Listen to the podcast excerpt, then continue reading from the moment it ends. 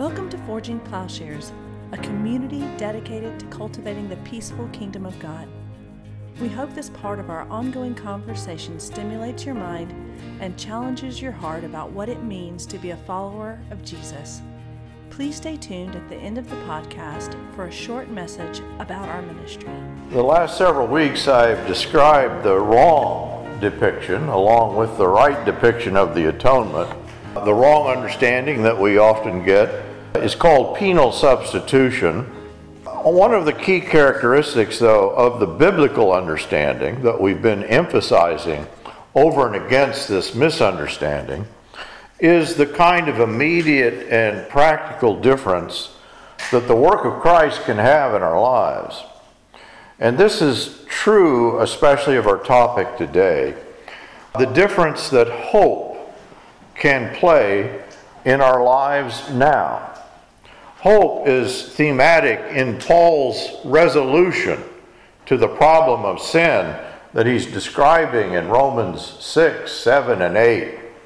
Look at Romans 8, 17 to 24, and let's read that section together, and we see how this is really the central part of Romans 8.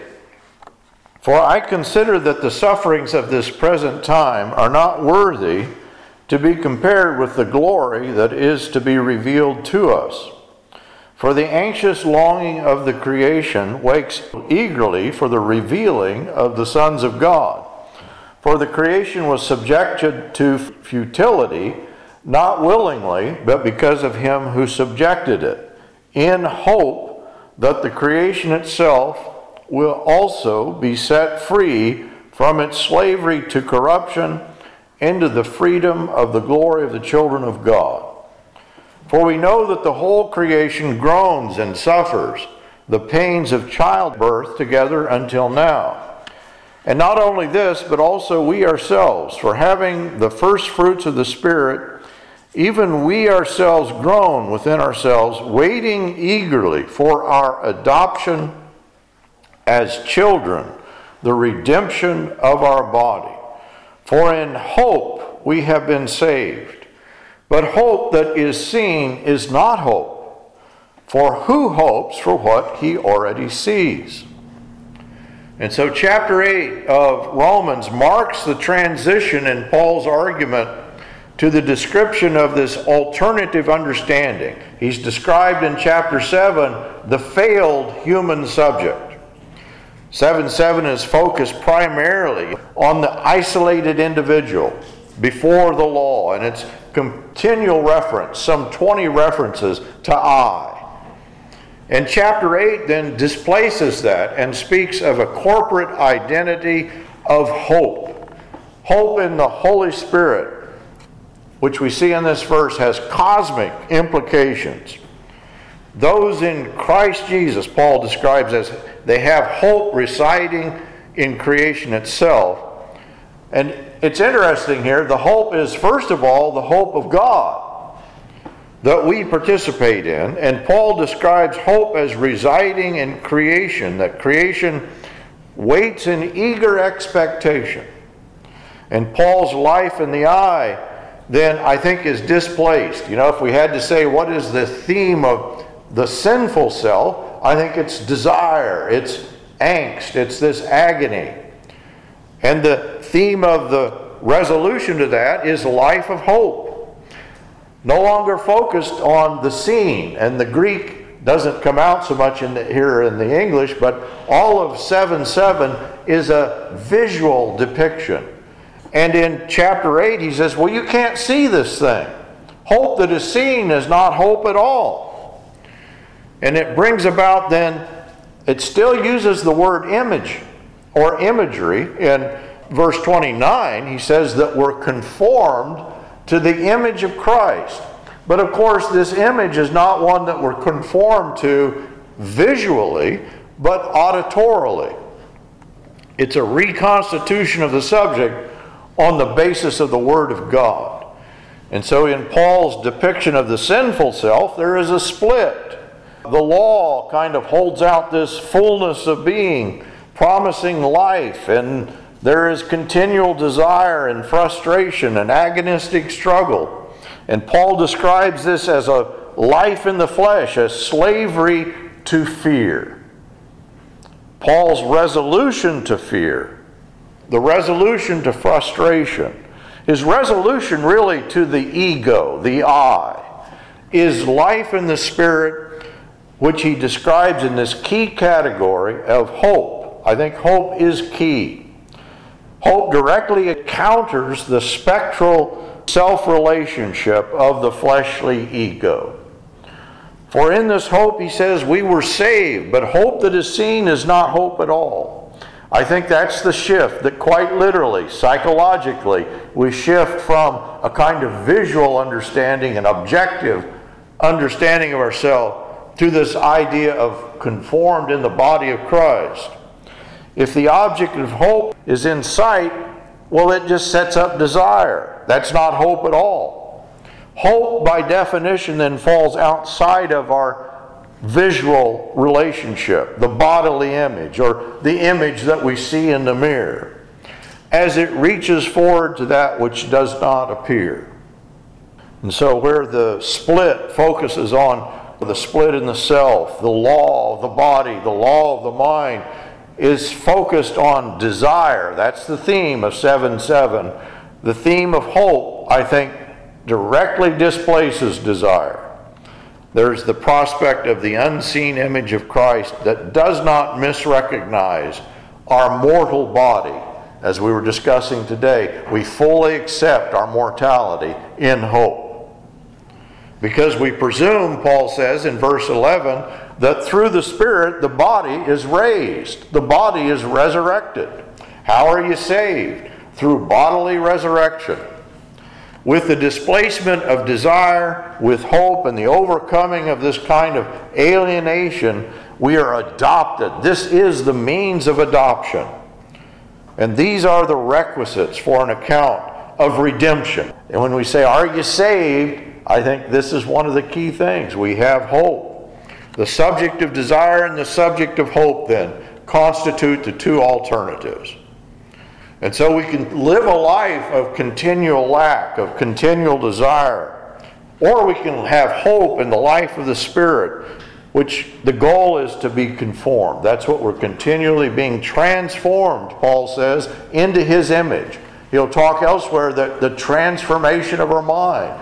Or in Corinthians, he'll talk about a transformation from glory to glory that just continues forever.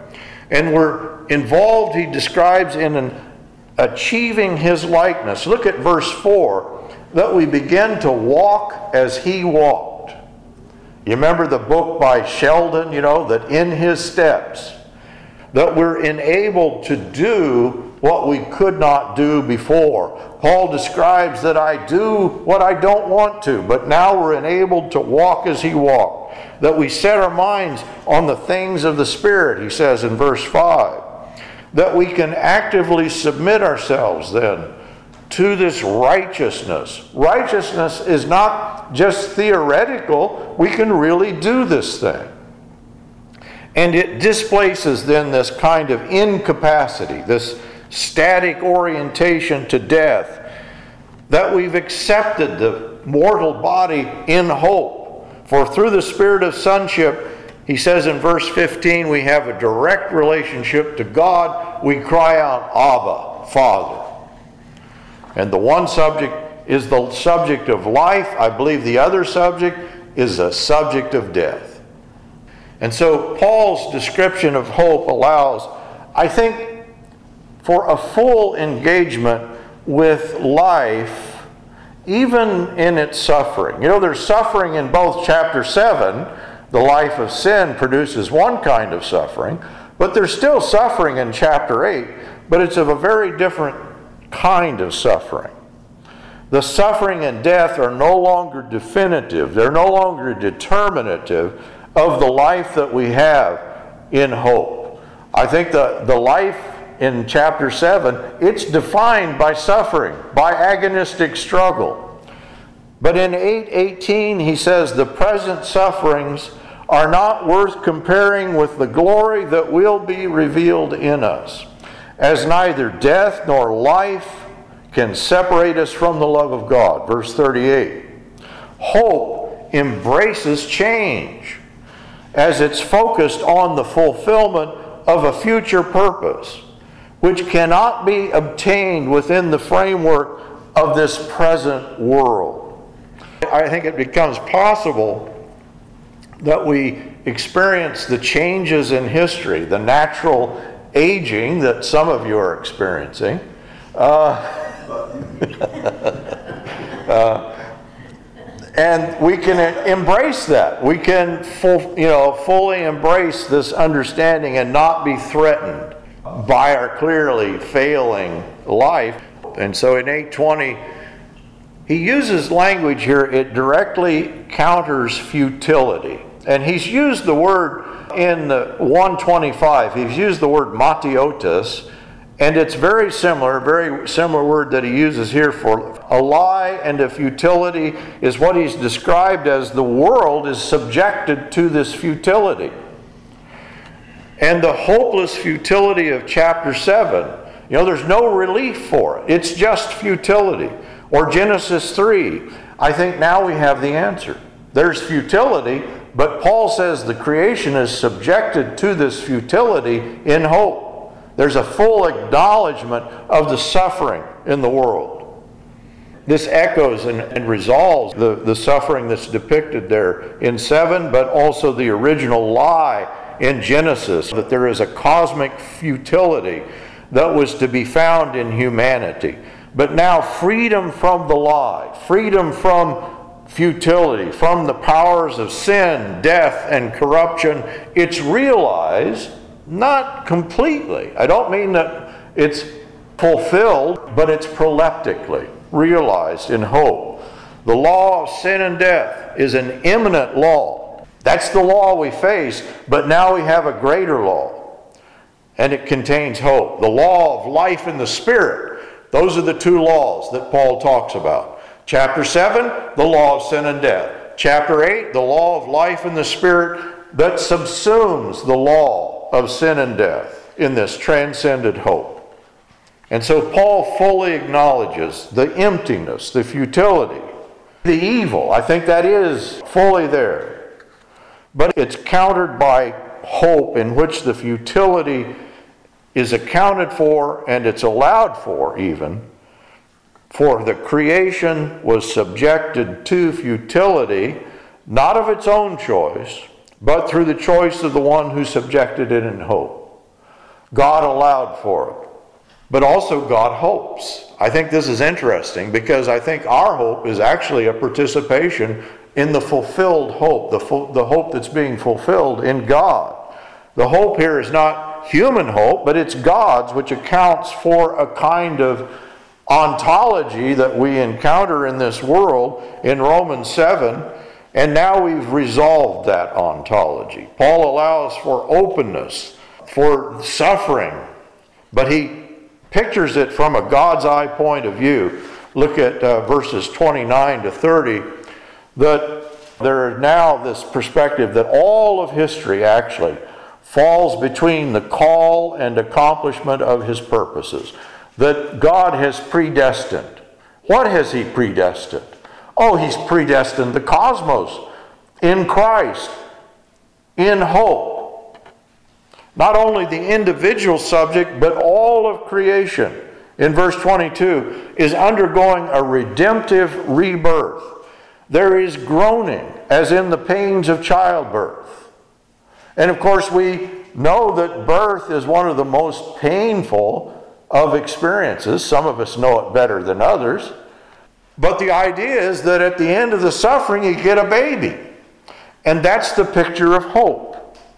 That there is a birth in process. There's not an abolition of the present world or the present suffering so that heaven might take its place now, but a transformation on the order of birth in which the pangs of suffering are fulfilling a purpose. And don't misunderstand me here. I think suffering never innately, inherently has purpose. But as in childbirth, that suffering, though, leads to something greater. With the adoption as sons, the redemption of our bodies. Paul says in verse 23 the purpose of creation suffering will have appeared, and hope's longing will be fulfilled. You know, the labor of the ego, the I, the sinful self, it's a futility that has no purpose. It's not going anywhere. But the labor of hope is a life of redemption. And so Paul deliberately sets the whole process of cosmic and human history between these two poles, the pretemporal purpose and final glorification, as the completion of that purpose. Hope has at its center a certainty based on the shared perspective. This is not a scientific certainty, this is not a hard headed dogmatic certainty, but this is the certainty of faith and hope that God's will stands over all, in control of all, and that his purpose to bring his creation and creatures to their full intended potential, that we hope, we know, is undefeatable. And so the hope which Paul is describing embraces all things as it transcends the futility of the material creation, the futility of the I, the creation groans. The hope is not merely an anticipation, but it's already a new beginning in process. The birth is already going on. We see that in the rebirth in baptism with Christ through the Spirit with the Father. Chapter 8 is very Trinitarian. Every person of the Trinity, their work is depicted. It is the hope of God, the Father, who has given the first fruits of the Spirit so as to conform into the likeness of his Son. There is the Trinitarian picture. You know, Paul describes in Corinthians there's faith, hope, and love. I think sometimes hope gets shortchanged in light of faith and love. But the three are necessarily linked. In other words, I think if we have faith and love apart from hope, they're not biblical faith and love. Without hope, faith and love are unbalanced. Maybe they're impossible, or at least of a different meaning than biblical faith and love. And so, what does hope bring into faith and love? I think that the picture is that it brings something beyond the temporal, beyond limited possibilities. That is there. Hope is unseen. That is, it's not yet a reality, but it's becoming a reality. It's bringing into the finite world the eternal world. It's hope which specifically contains the biblical element of a continual dying. I think that's the futility here of passing through death, of groaning to an expectant life in God, which is no longer grounded in the delimitations of death. There is a cure to hope, the cure of fear, the cure of, I think, the curtailments, the limitations of reason, the cure of a kind of earthly perspective, which I think, you know, there is earthly versions of all three of these, but I think biblical hope ensures the faith and love of a biblical understanding. Faith and love might speak of an ordinary, finite degree of possibility, but hope surpasses what is possible. Can we say it that way? Jesus will say it that way. It clings to what would otherwise be impossible. And this can be easily demonstrated. You know, the qualifiers which we could add to faith and love, we could say limited, temporal, finite. We could say that about faith and love. They may be the norm, but what hope does, it extends faith and love to the unlimited, to the all temporal, to the infinite. You might speak of a dogmatic faith. Karl Barth wrote volumes and volumes called The Church Dogmatics. I don't believe you could ever speak of a dogmatic hope. Hope, by its very nature, cannot be paired with a hard headed knowing. You know, the, the very point of all of the biblical end time imagery, the imagery of heaven, is not to elicit some sort of rational certainty. It's not telling us, oh, the streets will be composed of this grade of gold. Hope is the reworking of the imagination on the basis of what is not approachable by sight.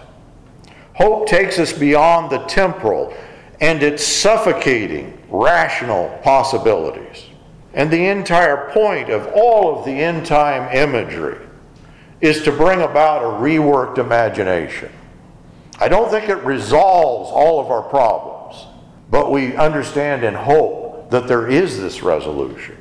Faith and love might be conceived of apart from anticipation. Hope is anticipation, it is expectation. Rightly understood, though, faith and love are grounded in this expectation of hope. Both speak of a future in which they are proven to have been worthy. You know, we speak of hopeless love. People say, Oh, I've fallen in love hopelessly. Well, that sounds like a sickness to me. As there is no expectation of a brighter, fulfilled future for the beloved. I think that's hopeful love. Hopeful love presumes the expectation of the best for the beloved. So, too, hopeless faith would be a static, time bound belief which does not take us anywhere else, it does not transport us elsewhere. But hope then brings an eternal dynamism, the future ever transforming the past and present. That is hope. Hope speaks of a living possibility imputed into faith and love. It makes them active, alive. Living by faith and love is the dynamism that hope delivers. And so, living out this hope, the certainty, you know, that Hebrews talks about, Hebrews 11, brings the eternal into time. Not as a fully realized achievement, but as an actively lived possibility. It's in hope that human experience of time is transformed by eternity as the eternal possibilities open a way forward. And so, where faith and love might be constrained by the possible, hope makes for unqualified, impossible love and a seemingly impossible faith. As with God, Jesus says, all things are possible. Jesus tells us in Matthew 19 26, this is the conversation with the rich young ruler. Uh, and the, by the way, they're discussing goodness. You know, how do you be good? And Jesus tells the rich young man, Well, go and sell your possessions and give to the poor, and you will have treasure in heaven. And come follow me. But when the young man heard this statement, he went away grieving for he was one who owned much property. And Jesus said to his disciples, Truly I say to you, it is hard for a rich man to enter the kingdom of heaven. It is easier for a camel to go through the eye of a needle than for a rich man to enter the kingdom of God. You know, the disciples begin to grumble and they said, Well, there's no hope for any of us. They were very astonished. They say, Then who can be saved? And looking at them, Jesus said to them, with people, this is impossible. But with God, all things are possible. Given the circumstance of the world, you can't thread the eye of a needle with a camel. Given the circumstance of the world, I guess, the rich are hopeless. And goodness is unachievable. And that's the question, you know, originally prompted the conversation that reason cannot resolve the problem of evil even in its conception of the goodness of God. Hope leaps over the impossible, having faith in goodness and unqualified hope and love. I guess there's bad faith, there's ill conceived love, and maybe that's the norm. But hope is hope in an impossible goodness. Hope implies a confidence in a good outcome which is not constrained by the necessities of this world.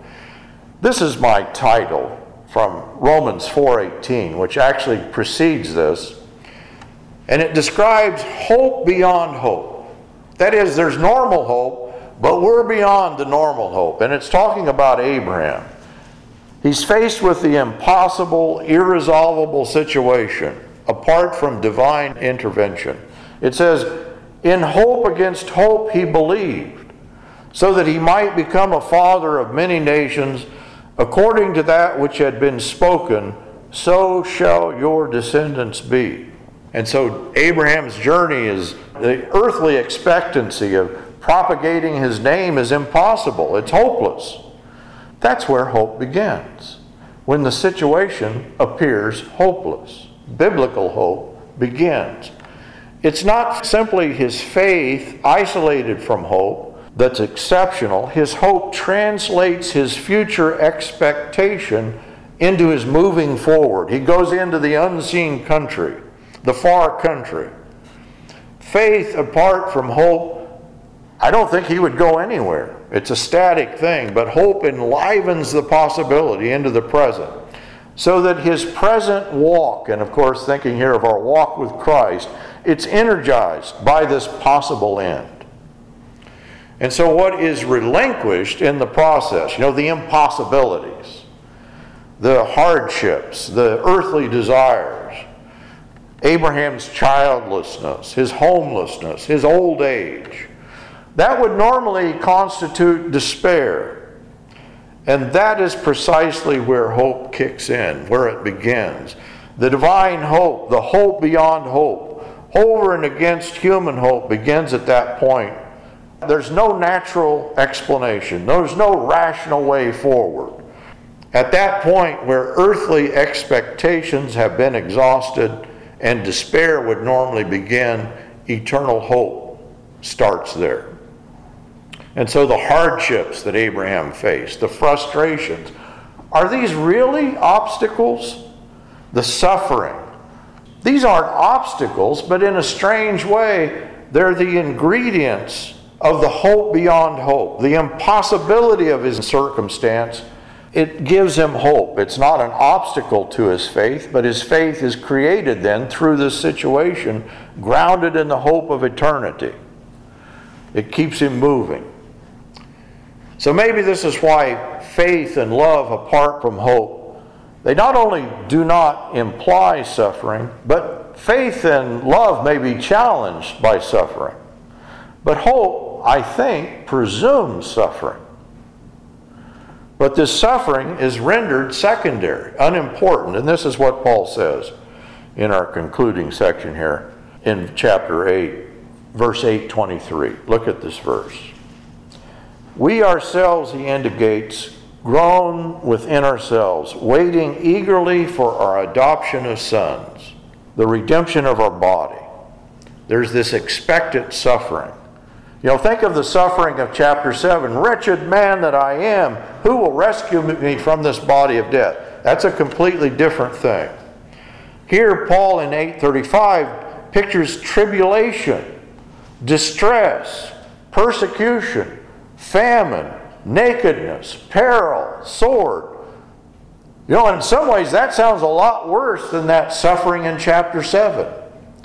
And yet, Paul says that these outward forms of suffering are no obstacle to the love of God grounded in hope.